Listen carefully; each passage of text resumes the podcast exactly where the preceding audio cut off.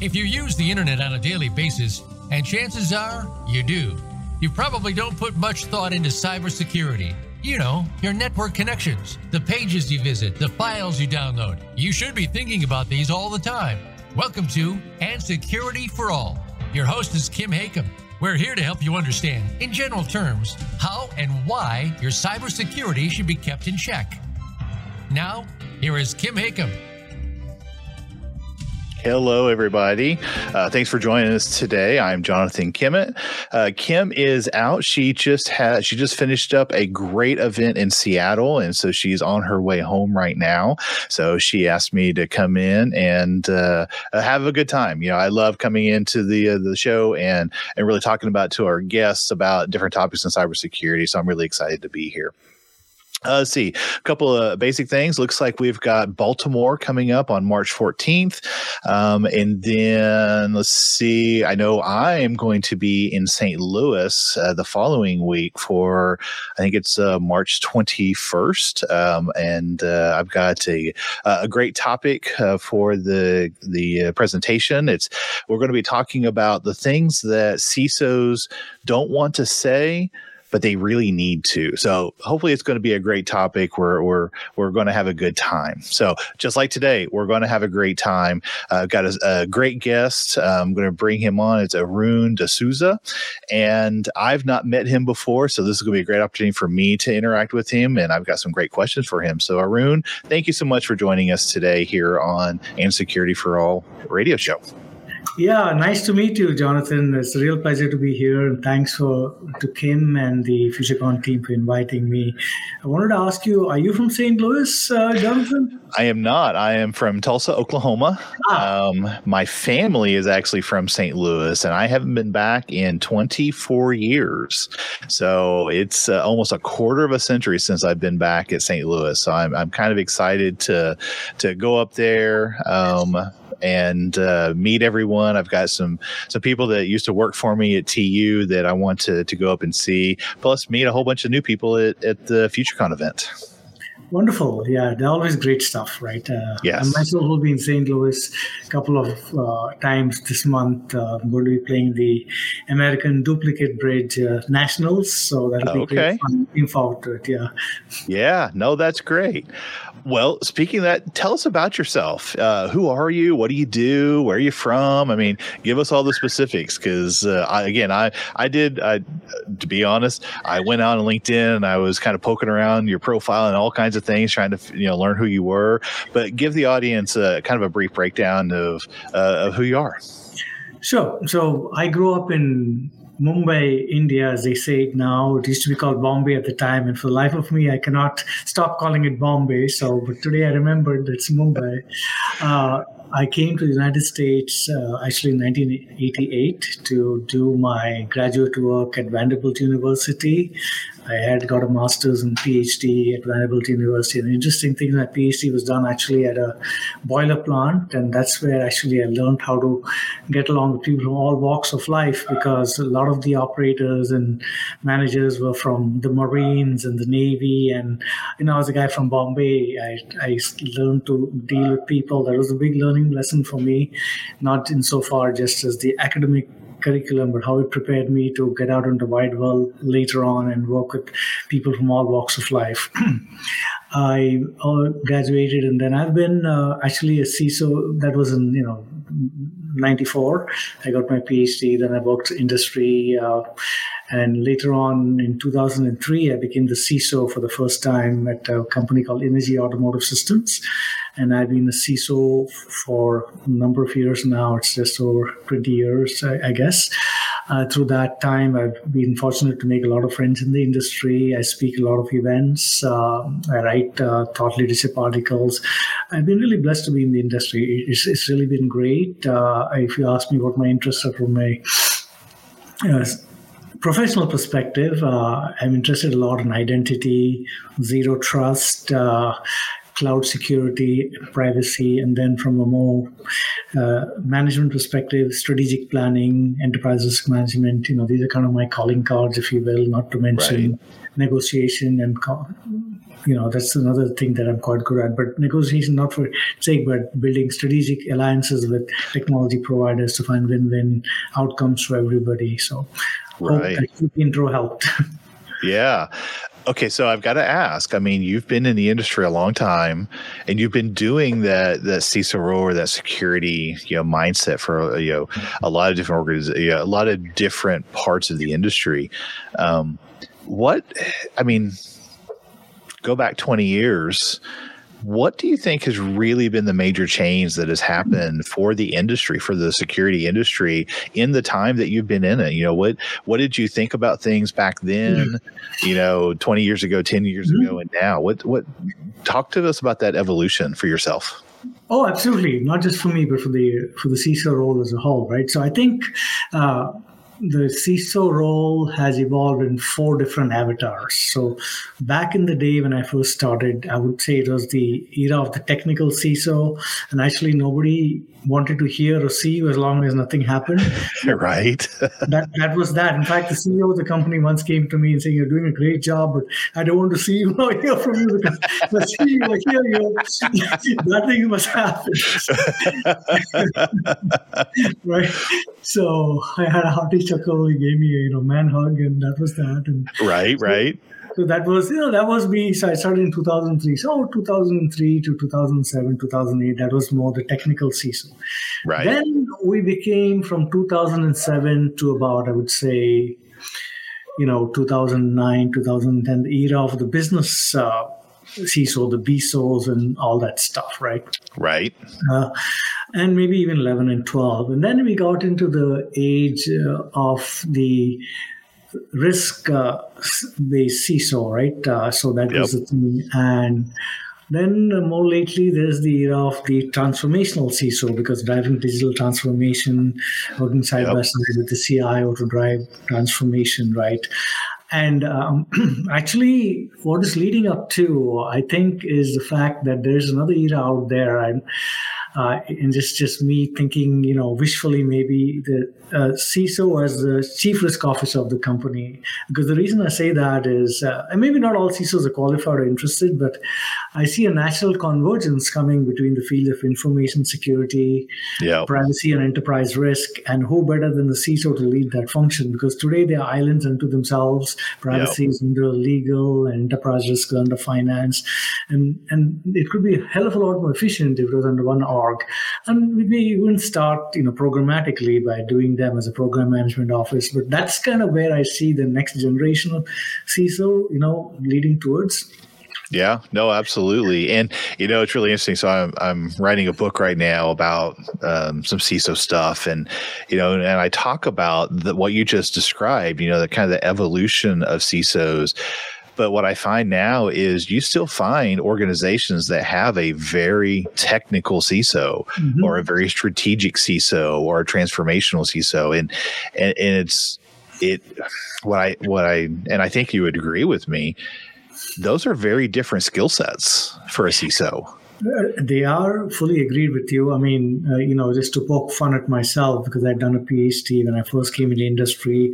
In the if you're doing graduate work, if you went to a you know a research committee meeting if you didn't show lots of stuff they thought it didn't do any work so right so that was right. the only thing i knew now of course my english is excellent writing is excellent so i had to unlearn that right and learn yes. to be targeted tailor to the audience which i learned fairly fast right so i myself learned that but i think the way it's actually evolved is i think you've got to build relationships you've yes. got to be able to communicate well in layman's terms got to really find win-win outcome but over and over everything out. I think personally, you asked me, Arun, if you have to describe yourself, how would you describe yourself? I'd say I describe myself as a change agent. You know, and embracing change fearlessly because that's what it takes, right? Right. Tough problems and finding the people, process, and technology uh, measures to do it and lead change by the relationships you build, right? Yes. enterprise risk. Right. Well, and, and changes. I mean, you you described it to a T. The CISO role has changed over the last twenty years. It will continue to change because it is. I think you're absolutely right. I think moving into that that risk and privacy and data protection and all that. I think all that is kind of merging, and mm-hmm. that CISOs it's like the CISO is moving into absorbing those pieces and it's moving forward in the in the organization.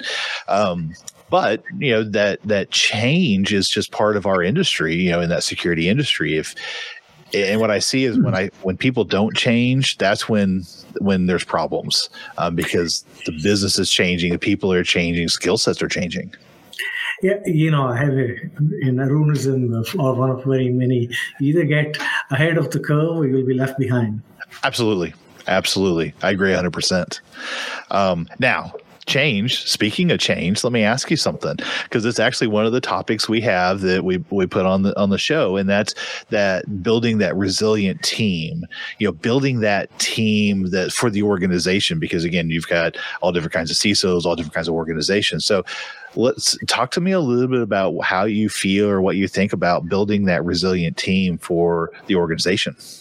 Absolutely. So before I talk, jump directly to answer, I'd like to preface it. Uh, now, cyber resilience, insofar as itself, has become mission critical and has enhanced business value due to the realization that even the best cybersecurity cannot guarantee 100% protection, right? Therefore, resilience protocols and measures must be designed to ensure business continuity and operational service assurance in the event of a breach. So it's essential to design and build the capability to recover quickly in an agile manner while minimizing data loss and downtime, right? So therefore, resilient teams and people can mitigate the impact of cyber attacks. Starting with the people dimension, soft skills such as communication, collaboration, relationship management, invaluable and absolute must for all manner of cyber professionals. I think we talked about that earlier, Jonathan, right? Now, soft right. skills are the fuel that power the cyber engine, enacting people, process, and technology safeguards to drive change and foster resilience. Now, that being said, from a process perspective, conducting regular tabletop exercises and crisis drills with complex real world scenarios can help security, IT, and business teams to rehearse and optimize incident response processes and more importantly, it can also help foster trust across the teams and build confidence at individual level because I have a f- saying the power of federation, right? We're in it together, better together.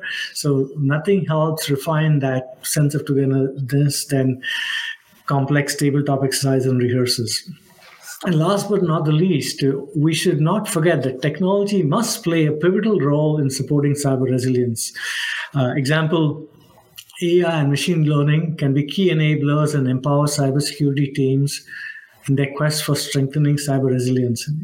Now, that being said, the industry faces a critical talent and skills gap, uh, estimated about 4 million people in 2023 last year by InfoSec magazine, right? So, bridging this gap requires promoting diversity and inclusivity within the workforce encouraging individuals from non-traditional backgrounds to join the cybersecurity field, supported by scholarships, work study programs, and cross-training initiatives can help address this shortage and attract good people in the industry. And if I remember, Fortinet started a security awareness training, and there's another organization who I forget the name has started to invest. We need technology providers to help the cause. And as a CISO, what one must do is, you know, you have to have a service oriented organization. So you've got to have a skills and competency framework where you know all the key services you're providing, map all the skills you're going to de- deliver, build a skills and competency framework that adapts and evolves so that you can use that to make sure your team is correctly staffed, ensure that they have the right skills or upskill them. You know, obviously you'll have to use right. external services from time to time. Hope that helped. Yeah, no, absolutely. And I love that because one of the things coming from higher ed, so I was the CISO of a higher institution for many years. Um, and uh, some people say I went to the dark side because I went out and became a, a, a, consultant, a vCISO consultant. But one of the things that I, I truly miss at the university is the students. Um, and it's not from the the students of the fact that um, you know they were taking classes and stuff is the fact that I was able to bring in students to work in my security team and mm. I could train them and I could teach them and I had so much fun at that and we did so many great things that you know even to this day when I when I go into an organization as as a consultant um, that's one of the first things I talk about is okay, how do you build the, the security team, even if you don't have a security mm. team? Let's put the right people together to start making security decisions.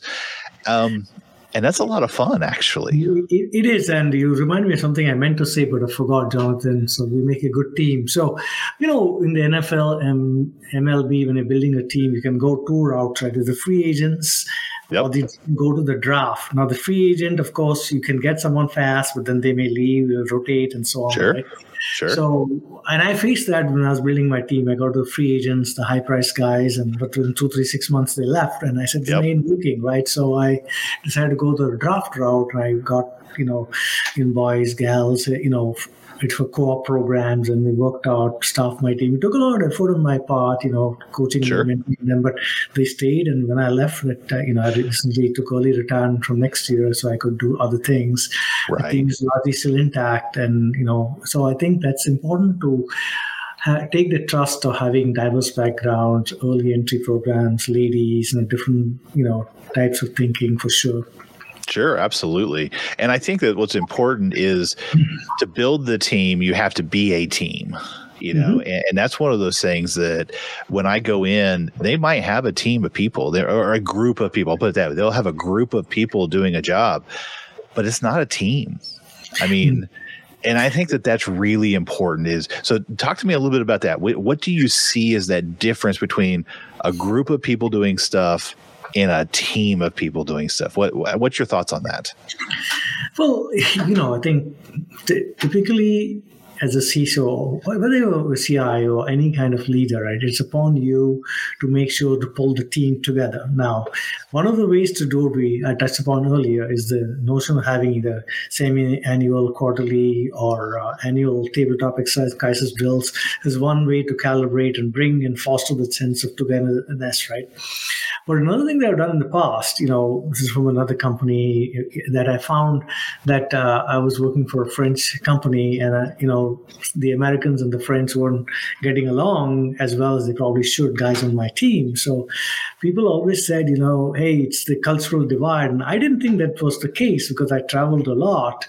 Right. So what I did was, I'm a big believer in sort of this, you know, the Myers Briggs team building indicator. So, so I got an outside right. Yeah. And, you know, of course, the European guys laughed at me saying that Arun, you know, Indian American guy, he wants to know. so, because he'd asked all those touchy feely, soft type questions, right? And so, right. anyway, the answer is just because I was friends with all of them.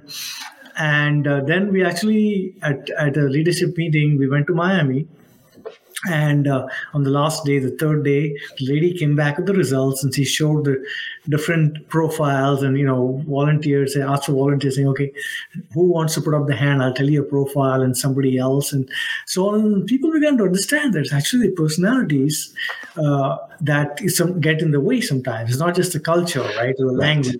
And to drive that point home, what the lady did was she uh, put them on including me, uh, by the way, on two boats, uh, uh, sailing boats, and uh, we never sailed, and we had to make those things sail. Okay, right, and right. At the end of the day, uh, you know, we came back and they say, "Arun, you're a genius." No, I'm not a genius. I wasn't looking for a compliment because it, came to their mind is that you know there are things just beyond what you take uh, for granted yeah. that are very important. Like you were saying earlier, the soft skills and the personalities. It makes a big, big difference. But I guess the point I'm trying to make is right. The, the CISO, for in our case, is like a coach, right? Is the coach of the team. So he needs to bring the team together, and even having quarterly lunch and learns or going bowling or whatever. Because if all you rely on is just the notion of, you know, I think. Uh, waiting for work to do it and yep. you know it's not going to bond right I mean, obviously not everyone is going to be everybody's best friend that's not the end game but if the leader leads by example and shows that he values those relationships and yep. he's interested in fostering trust no they'll they'll rally behind does that help Yeah, it does. And you know, I was thinking about the things that I've done over the years to to build that team because when I started my career at the help desk, all I had was students. You know, I had mm-hmm. there was two employees, me and another individual. Um, and then we had uh, 10 or 12 students who worked for the help desk, and we did all tech support for the university at that point. And uh, every year we got new students in, and you know, new personalities and new uh, mindsets and you have to kind of build that you know once you start getting people in getting people working together working well together mm-hmm. you know it, it's a challenge. And and i'll tell you i i, I threatened this once um, and then i stopped and it's like i really need to do that. So here here was the threat. We were having some uh um, this was, and again, this was 20 years ago. This was early 2000s that this was mm-hmm. happening. I was a very young help desk supervisor. So um, it, just take it for what it's worth. But I had these students and they weren't, they weren't really getting along. They weren't working well together, weren't communicating. So I told them, so you know what? I am where I'm going to go find a uh, a farm and we're going to go bale hay. You know, we're going to stack hay, you know, on the and I used to do that as a kid and when mm-hmm. you've got a couple of people standing on the truck and you've got a couple of people walking behind, grabbing the, the hay bales and throwing it up on top of the flatbed, you had to work together. There's a rhythm that you have to get, whether it's uh, baling hay or moving feed sacks or whatever. I'm, I'm really showing my countryside, by the way. But, um, but then it occurred to me, this is months, months later we could do the same thing there. We we would buy three or four hundred computers at any one time, mm-hmm. you know, because we were doing labs and you know, so we would get semi trucks full of computers. So I got in the habit of whenever the the the, the truck came in, I'd get I'd schedule all of my students there and I would put them in a line. It's like, all right, get the box, hand to hand to this person, hand to this person, hand and we became this this this process where you're handing it off. Um, just like we did with uh, um, bags of feed and things like that when I was a mm-hmm. kid. Mm-hmm. You do that for several hours and everything changes. I mean, you're yep. doing physical work. It's not hard. It's just, but you're you have to do it in a certain rhythm. You're working with people. You're you're having fun. You're you're you know telling jokes. You're you know, spraying each other with water. Whatever the case is, you know, it's just, but it, it's effectively building that team. And I truly believe um, that going through that sort of hardship, and I'm not saying it was hard, but going through that process of learning and growing together, that's truly what it means to build that team. Fully agreed. And I think we both can agree that as you and I are saying the same thing. It's a question of fostering trust and yes. reliance on each other, isn't it?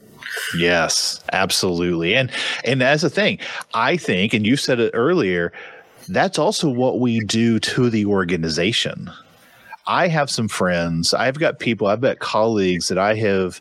I've been in the trenches with. Two o'clock in the morning, we were dealing with a problem. We were dealing with very hard. I've got an HR friend of mine who, when she was my HR person at the university, we had lots of investigations together. And when you're doing that and you're working with each other and you're building that trust with one another, it becomes a really good team.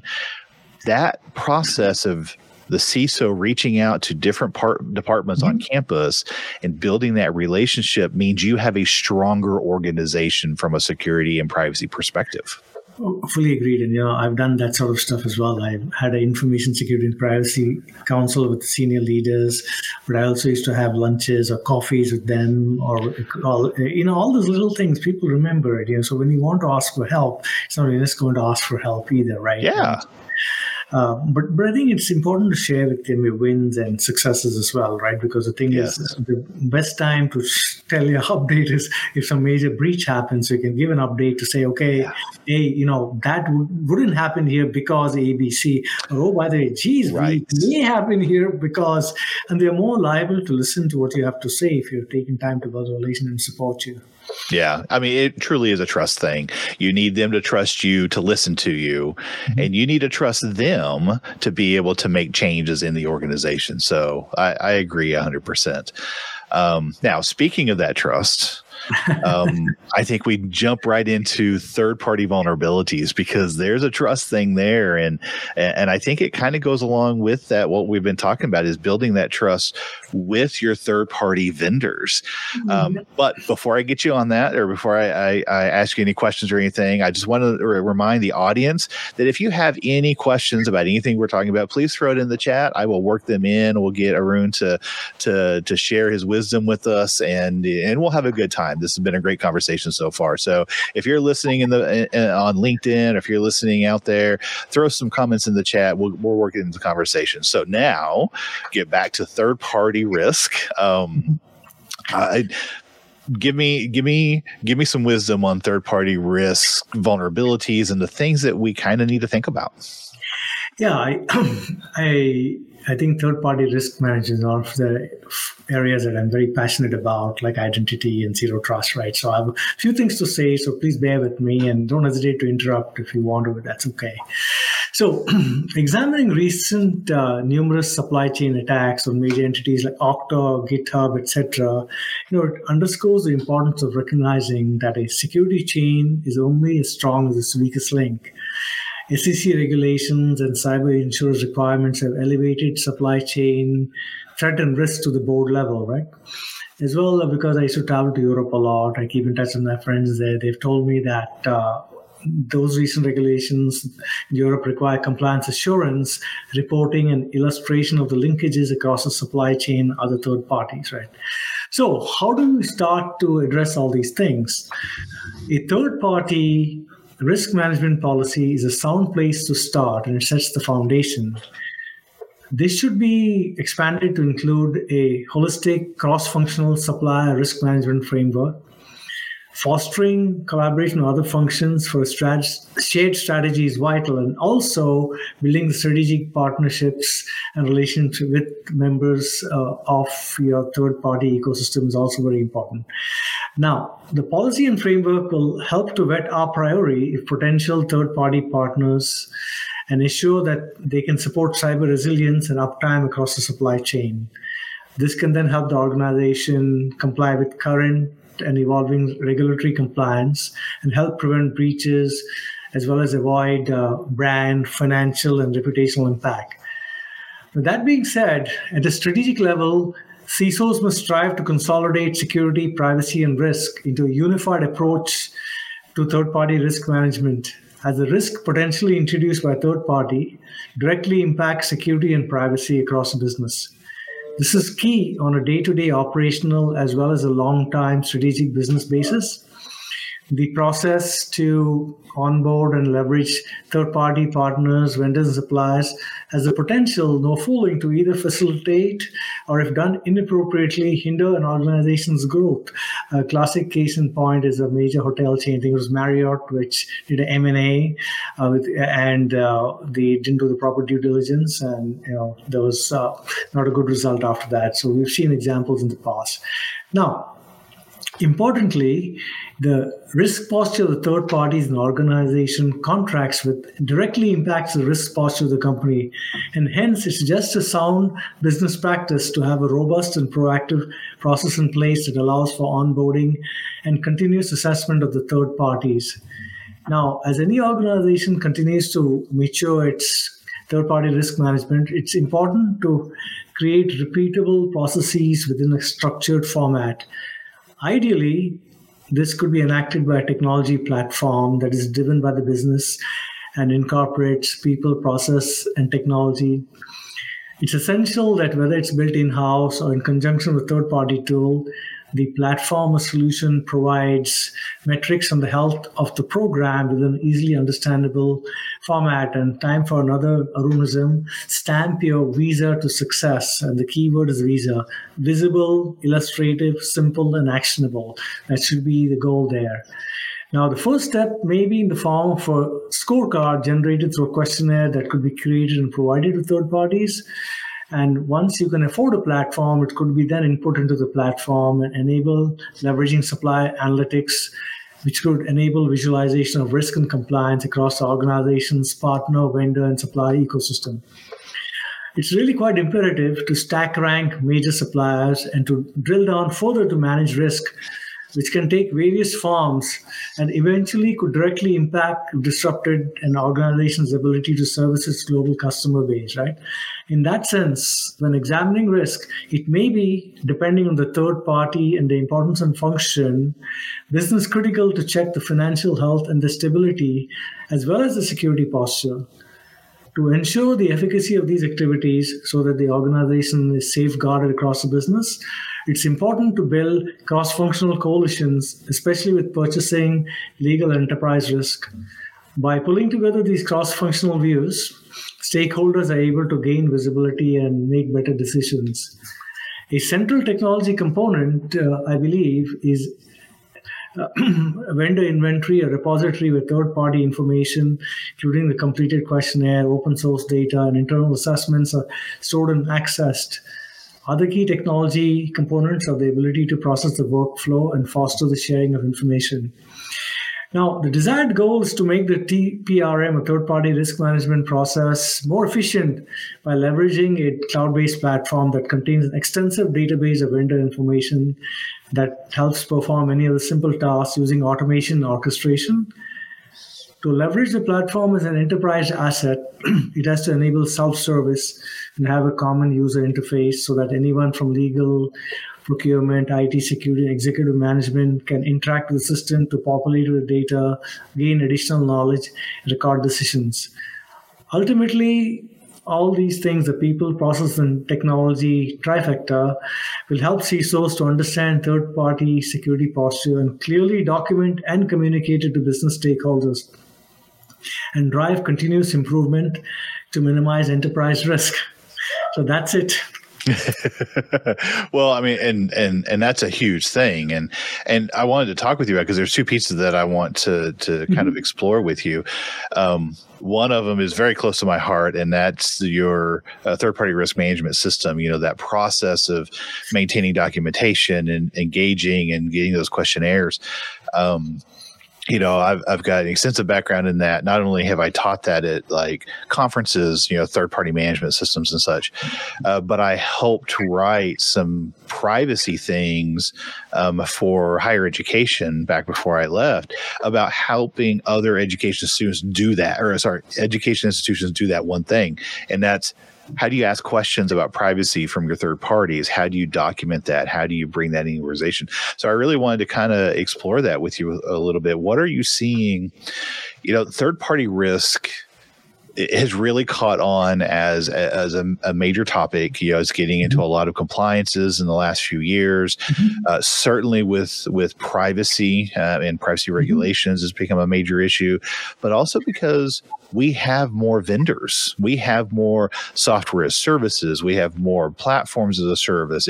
We have a lot of different things that the organization didn't necessarily have to deal with 15, 20 years ago. So, talk to me a little bit about what you've seen in the changes of hmm. capturing that information, those those questionnaires, those master service agreements, documentation on the west. So, talk to me a little bit about that. Well, you know, the the best time to get at least the baseline information is before you sign any contract, right? Absolutely. Because you're basically screwed once you sign the contract chasing people, right? So therefore, yes. one of the things that I did is, you know, I, at least for the IT services, and tried to promulgate that in third-party risk management policy that we drafted purchasing, so sort of extend the same thinking. So th- therefore, before we sign a contract, right, what I would do is I'd create a template of 54 questions. It was 50, then added four more, which uh, due to comply with Privacy Shield at the time, and now it's uh, you know the Privacy Shield frame, framework, uh, data privacy framework. I'm sorry. Uh, so making sure that even candidates uh, that you have uh, you know, the three different vendors doing POCs applying to get it our priority, right? Get them to fit it, then determine and ask SOC reports, do all that ahead of time, and then drill down. You know, there's some chinks in the armor before the contract is signed, right? Because if you wait till after the contract is signed, they're not motivated, and I'm sorry, they won't do it. They just ignore you flat out. And Jonathan, tell me, am I wrong? No, absolutely. I mean, you've signed the contract. what is in the contract is what you signed, and therefore that's what you live with with. I mean, yeah. sometimes you can get things changed with an addendum or whatever, but Yeah, you're right. You got to get in before that contract gets signed. Yeah. So, and, and then, you know, there are some, but if, it's also about trust and stuff, right? Once you build it, and they also understand, right? And just as you want them to be robust, they want somebody else your type to to impact their cybersecurity, right? Sure. So people are beginning to understand it. And I, I think nobody likes the process of questionnaires. And, but Yeah. the thing is, they're willing to do it, you know, but, but sometimes I won't name the company, said, sent to me a 300 question Yeah. uh, survey and they wanted me to attest that I was meeting everything. And if I didn't meet it, Yeah. they would audit me against it or make sure that I was compliant. I basically refused to sign it. So Yep. what I'm trying to say is, if they're asking, que- there's got to be a balance somewhere. Right? Sure. It's, it's easy to work on it together, and you don't want to just ask for stuff because you copy pasted, you know, five different references. You're too lazy to consolidate and streamline it, right? Right. Well, you know, I always tell people in my class when I teach this is a lot of what we do is liability management. You know, you, you try to do risk management as best you can, but the ultimate goal of a contract in some pieces is liability management. And so you that's kind of where you work from. So when I was the CISO of the university, um, there was some things that I put in the contracts that were non-negotiable. And it was usually because I had a compliance I had to meet. You know, I, I such as here's a perfect example for higher educations. The Department of Education requires you to report within 24 hours of a suspected breach. Now, that's a contractual obligation for federal financial aid. We have to do that. Mm-hmm. So, when I have a, a, a vendor who's coming in, that's one of the things that I ask them is when will you tell me of a suspected breach? Because I have to turn around and tell the government, you know, I have to, the Department of Education. So I would put things like that in there just so that I could meet my obligations. Another one was um, uh, insurance. You know, if I am giving an organization um, a particular kind of data, so let's say student data or some other, I require them to have a certain level of insurance so that if something bad were to happen, they would be able to cover, you know, some of those loss, not everything. Yeah. Um, and I had a vendor who came up one day um, and, and very nice vendor. I mean, I, I liked the guy. I liked working with him, but he says, Jonathan, I can't meet this requirement. I mean, they're asking me to do $5,000 worth of work and to meet this requirement for insurance, for cybersecurity insurance, it's going to cost me $50,000 Yeah. And it's like i i understand completely. I truly do. Um and we didn't end up ending working with that vendor. Uh, but the flip side was he was going to get access to a significant number of data subject records. I mean upwards of half a million to a million records. So for me that liability was was significant. So i had to be really careful in that. So i agree 100% i think that there is a balance um, and and I've actually seen it on the other side now because people have come to me now and they say, "Oh, well, we need you to fill out the HECVAT, um, which is the Higher Education Community Vendor Assessment Tool," and uh, I'm like, "Oh, okay." 433 uh, lines that I have to fill out, and but uh, you know, you fill it out once and you go through it. But a lot of stuff I put is like, well, this doesn't pertain to us. I mean, this is I, I do consulting. I don't I don't have your data. I don't have this. Uh, but you're right. I think that there's a balance there. Um, but I also think it's incredibly important for us to understand that balance and understand what the risk is and what the liability is on those things. But you know, that comes full back, so full circle back to what we're talking about. It's about partnership, strategic Yep. alliance, and finding the win-win, right? Because both parties need to understand it's in their mutual interest to find the, the best optimal middle ground, so that Yep. you know no one's posturing, right? And that's the thing you have to avoid. Not us, but you know, it's posturing. That's the worst enemy of progress and risk, enterprise risk. And people start posturing and drawing the, you know, like somebody Yep. said, uh, you know, the Berlin Wall, break down those walls. And so, right right well and and that's the thing you know when you get a contract uh, this is one of the things that i tell people is you know a lot of times there's room for negotiation on those contracts Mhm. you know i have regularly i've gotten a contract that's like this doesn't you know we can't do this or we're not going to do this or i had a contract once uh, uh, you might find this funny um, but i got the contract and it was for an organization that was going to get data, um, a significant amount of data, but there was a clause in there that they got to keep the data forever. Ah. Because they did research on it. ah. And I'm like, no. I mean, I might be able to be swayed if it was appropriately anonymized maybe. Mm-hmm. mm-hmm. Mm-hmm. Um, but that that one clause, as it was written, I, I I cut it out. I redlined it because, and I recommended to my general counsel at the time, like, we don't want to do this. And she was like, absolutely not. We're the controller. We have this data. We need to protect this data. So, but things like that, I mean, it does happen. And, and, and that's where that go and talk to them, go and ask questions and engage them and see if there's a middle ground there. Right. Fully agreed. Yeah. So, okay, so now let's talk about kind of the flip side. You know, we've got that documentation side of dealing with the vendors and getting the the contracts and things like that. But one of the things that I don't think people really think about, and I want to get your thoughts on this, is after the contract is signed, there is so much stuff you have to do. I mean, you number one, you have to meet the contract requirements, but let's say the contract says that you can get their SOC 2 report every year. Mm-hmm. I tell them you should ask for that SOC 2 report every year and get that from them. So talk to me a little bit about that. What what what are you seeing and how do you feel about that we've led up, we've got the contract signed, now we're in the middle of the contract. What's what's that process like for you? Yeah, so I think it's like anything else, right? There's a plan for the war and a plan for the peace, right? So the war was we just talked about the taking the proper governance and guardrails before any contract is signed. So that's great. You sign the contract. Now what? So if you just simply go from signing contract to enforcing controls and expectation, it's going to be an abject failure. I'm sorry to say. So what I've done in the past is uh, every year I'll get with my major vendors, you know, one at a time, and I explain to them my strategic roadmap, okay, yep. and say these are my, you know, strategic, tactical, and operational goals, right?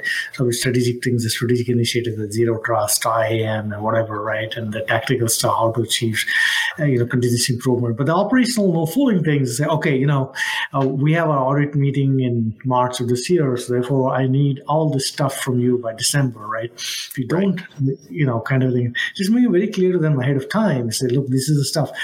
And then also the other thing that I've done, you know, at uh, in, in, one company prior to this, I used to actually have a quarterly a major supplier summit where they would all come in and then, you know, each of them us would them would tell you know what are they working on and help share. And what i was trying to do is get them to you know collaborate with each other and find synergies among us. And doing those kinds of things helps because when they realize that you're trying to share and let them into you know what's important to you they'll respond right? I mean sure sure absolutely mm-hmm.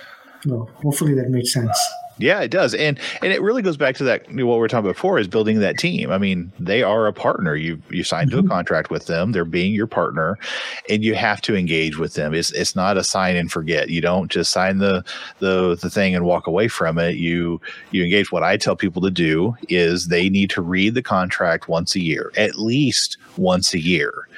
Um, because there's things that you might forget that you need to do.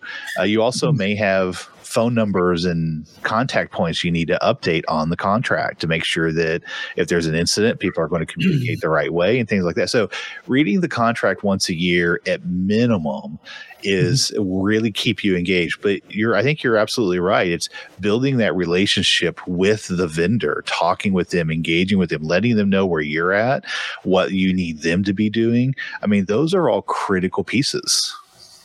No, absolutely. And in my case, I can tell you an example. Uh, you know, when you know, all of them work to find win-win pricing in exchange for considerations like reference calls or sometimes speaking at the conferences or whatever. I did all that and we were able to move ahead. But then came COVID, you know, and I read the writing on the wall, and I was very thinking what can we do to make sure my team is intact and continue to support the business. So I went to all the major partners and said, look, guys, you know, I need to be able to make sure I keep my team intact. And but for one who was having some staffing transition, all of them came back and cut their prices if I was willing to extend by two or three years. And that was Sure. enough to keep my team and, believe it or not, invest in the new technology too, which I couldn't have afforded otherwise, right? So Right. when think about it, it's not just checking the box. They strategically, they saw the value of the partnership, right? Yes. Me and the organization. So they came back in spades because they realized that a weak, uh, you know, partner team is not a good way to make their technology deployment successful. So they invested. So I think building a relationship has so many different things. Not to mention, of course, I've made a lot of friends along the way too. I get to know Sure. right? So Well, and, and I think that that's absolutely a, a key factor because I could certainly see it be said that it's vendor management to the point that you sign, and then it's partner management. You know, you're really engaging with that partner and managing that relationship. Yeah, you know, I would even say it's even more than that. I would say it's it's alliance management, right? Yeah. So, um, in fact, I'll just give you a quick, you know, true story about myself. Uh, some some years ago, there's an organization called CXO Sync, and they invited me and two other CISOs to participate in the C- CISO predictions panel. Uh huh. And uh, I made uh, a prediction. Uh, actually, the prediction I made, I can recite it like it was yesterday. Due to the convergence of information security, privacy, and enterprise risk, identity will be the cornerstone for secure delivery of uh, digital application services or the notion of anytime, anywhere authorized access. And I fortunately won with that prediction. So when I came the winner, they said, okay, do you have any other prediction that you have that you would make? I said, look, and this was three, four, five years ago. I said, I, do you know the different airlines like Delta? They have SkyTeam Alliance, and some other has the One World Alliance, and I don't Yeah, know all yeah. the names. I said, technology providers will do that too in the near future. Okay, and they all looked at me and they said, hmm, but what do we have now? We have at least two that I'm aware of. One is the Spectra Alliance that involves Okta, CrowdStrike, and Proofpoint, and then the Zero Trust Alliance, which includes, I think, Sentinel One, Zscaler, and Cloudflare. So it's come to pass, right? Because everyone realizes what I was talking about the power of federation. It's better together. What's the harm in collaborating and building synergies as long as you're Yeah. not competitors, right? So I Yep. think it's the alliance management, not only across your your partners but their partners so that everyone wins. Because so what you get by that is you know and they exchange that insights even if you don't have two of the four products you know Yeah. you, they can share it so that you still benefit. And maybe it's valuable if you invest in that tool at the appropriate time. So i think it's really alliance management. I hope that made sense. It does, and, and I'm, I want to, I'm going to, I'm to hook on something on that real quick. It's a little bit different from the topic, but when we're talking about those alliances, we're talking about those those tools getting together and putting. I so many times have gone into an organization, uh, even before I was doing vCISO work. If I was just helping an organization going in because I had a friend or someone there, they would buy a tool and hope that that would make them secure and and it, and it, don't get me wrong, they would spend a lot of money on that one tool, and it's like there, it's a piece of the process, and I think that that's where those alliances are really helpful because if you see a, a group of tools get a group of companies that get together, it's like, hey, we're going to put together this this alliance of stuff, a process, and provide it. I really want CISOs to take notes. Like, why are they putting those together? What benefit do we have? Yeah, I mean, there's always a money issue. I, I I mm-hmm. understand that, but why would it be useful to have an EDR and a SIEM and an mm-hmm. IDS and all this stuff put together? What decisions can you make after you put those together that you can't make if you don't have those?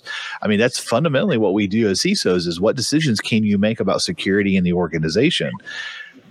If you Um, don't- yeah so go ahead No, go go ahead. No, I was going to say that brought to my mind this. You asked me a few questions. Let me ask you one. Okay, so let me frame it. Sure. So, uh, two scales. On one side of the scale is consolidation, putting all the security tools in one platform or one or two platforms, or uh, dis- converging and distributing uh, multiple platforms through integration and interoperability with appropriate insights. Where do you stand? Okay, so I'm going to answer this. No, hold on. I, I, I'm going to answer this truthfully, but I am going to truly answer it. Mhm. So I'm going to say both. because my philosophy is does it make sense in the business to do it that way? I mean, if it makes sense to consolidate and have it all in one tool for that organization, for the people in that organization and the business in that organization, then I'm absolutely let's do it. If it makes sense to separate it out and and put the right pieces in there, and it makes sense for the business and it makes sense for the organization, let's do it. I can truly say I am tool agnostic and process agnostic for an organization as long as the process and the tool works. Yeah. You know, if you if that organization comes to me and says they are 100% open source, I have my concerns and I will relay those concerns. But if it works for them and it meets their business needs and they're secure and they're protected, absolutely let's do that. If they are all a microsoft shop great let's do it. Let's use these tools. Let's so i'm going to answer your question of i think both have valid successful parts in them and as long as the organization the business can be successful with that particular format that's what i care about Um, and I didn't mean to present you the Hobson's choice, and I, I agree with you. But what I will submit to you something. The decision has to be made based on the trifecta of cost, risk, and resources. yes yes And it cannot be done irrespective of the business because in the sense Yeah. what i'm trying to get at is you might consolidate all into one platform and you'll say okay maybe i'll get a better cost and maybe i can have uh, fewer resources uh, to Right. support it but the risk Right. may be high because you know all the eggs in one basket risk right yes yes indeed right on the other hand the distributed one because there's more tools you may need more resources but the risk is lower and maybe they're more effective so that's the call that you cannot take in a vacuum and we just you know right well, and, and I think it does come back to that business need. You know, what is the decision? And everybody's a little different. You know, every CISO that I know, I know a lot of CISOs, they all think about things differently and they Mhm. have different priorities and they have different presentations. And so it's, uh, I, I think that either one could be very successful, and I think you're absolutely right. You have to evaluate the risk, evaluate the benefits, you know, evaluate the risk, the threats, the vulnerabilities, and the benefits that you have for that thing. And I, one of the things I think people don't really do anymore, and I don't know why, is they don't critically evaluate what they think is right. You know, Mm, And you're right. But uh, the reason for that, sorry to interrupt, is I think uh, we get so caught up in the day to day, sometimes firefighting and things Yeah. that must be done and keep the lights on, blah, blah, blah. Yep. We forget the main thing. What is the role of a CISO? The CISO is always uh, a business leader, and he and his team are balancing on a very narrow fulcrum or pivot value protection versus value creation. Yep, Right? And if Right. you don't remember that, they're going to tilt one way or the other and take crazy risk. For example, if you say, I want to help the company to grow by M&A and you don't do due diligence properly, you know, you might absorb an entity that might increase the risk, right? Right. On the other hand, if you are so worried about protection and making security department of no, you're going to, you know, piss the business off. Sorry to my French, you know. Right, So right. it's does that uh, resonate?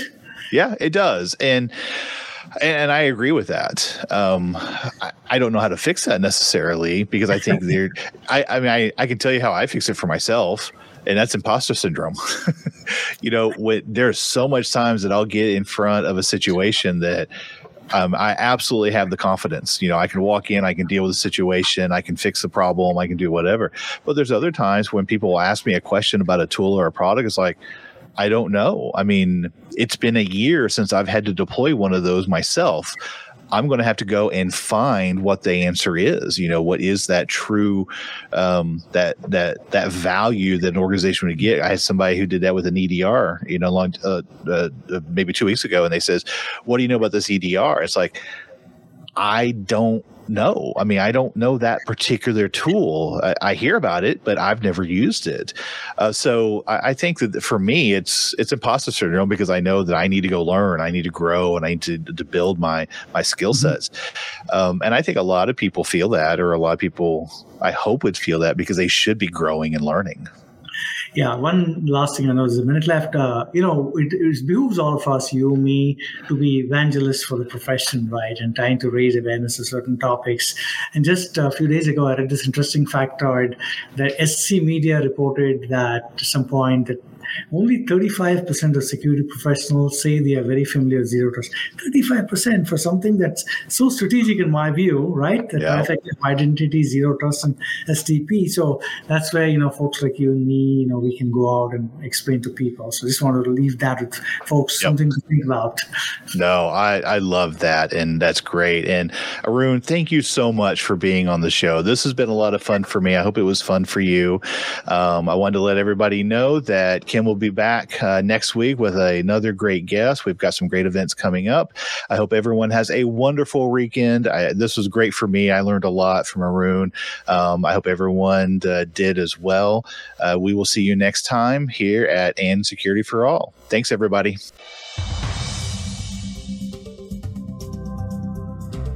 Thank you for tuning into And Security for All. Be sure to join your host, Kim Hakim, for another episode of the show next Friday at noon Pacific Time and 3 p.m. Eastern Time on the Voice America Business Channel. And don't forget, you can follow Kim on LinkedIn by searching for Kim Hakim. That's Kim, H A K I M, to keep yourself posted on all of her upcoming cybersecurity events.